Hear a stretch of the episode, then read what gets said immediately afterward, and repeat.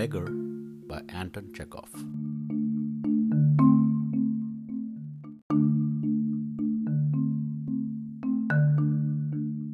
Sergei, an advocate, was stopped by a beggar one day. The beggar told him that he had eaten nothing since last 3 days.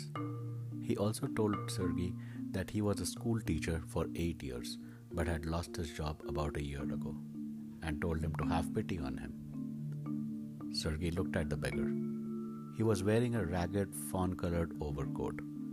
He had dull, drunken eyes.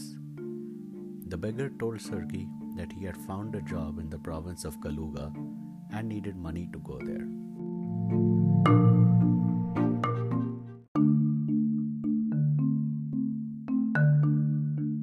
While talking to the beggar, Sergei recognized the beggar by his shoes. One shoe was higher than the other. Sergei immediately recognized him and told him that he had met him earlier on Sadovaya Street. At that time, the beggar had told him that he was a student. Sergei threatened the beggar that he would call the police. The beggar got scared. He told him that he had lied to him for money. He told Sergei that he was in a Russian singing group, but he was thrown out because of his drinking habits.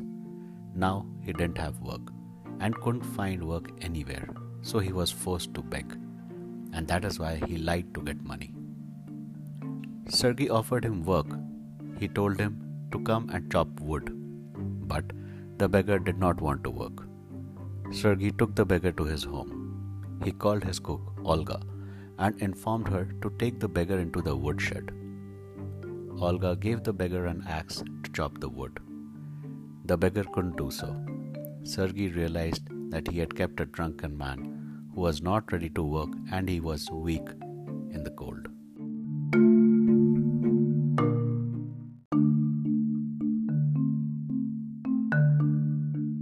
The chopping of wood was completed in an hour. The beggar was given half a ruble and was informed that he could come to Sergei's house at the starting of month to get work. The beggar would be given various kinds of work. He would remove the snow, cut wood, clean the rugs and mattresses. When Sergei was shifting into a new house, the beggar was called to help in packing and carrying the furniture. But he was weak and he could hardly help. Sergei thought that he should not be given hard work and decided to send him to his friend for an easy work.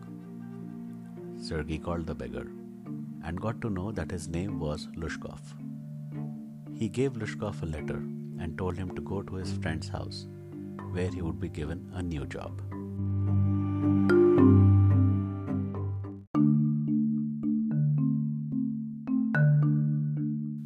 Years had passed by. Sergei was at a theater. He met Lushkov near the ticket window.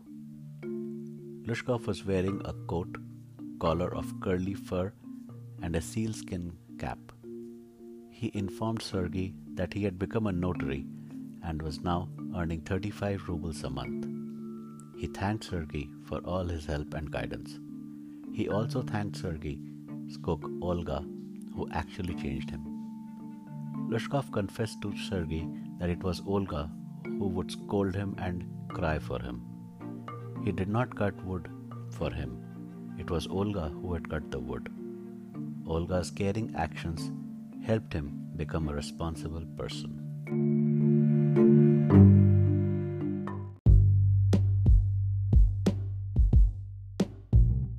A few word meanings from the textbook.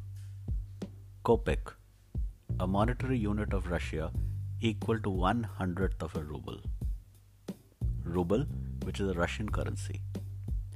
Intrigues, secret plan made to harm someone. Calumny, defamation of a character. Suppliant, a person making a humble plea to someone in power or authority. Mendicant, a beggar. Hasten, to move or act quickly without thinking. Perplexity, confusion. Irresolute, meaning hesitant. Gait, a person's manner of walking. Pseudo, not genuine or something which is false. billet. Here it means a thick piece of wood.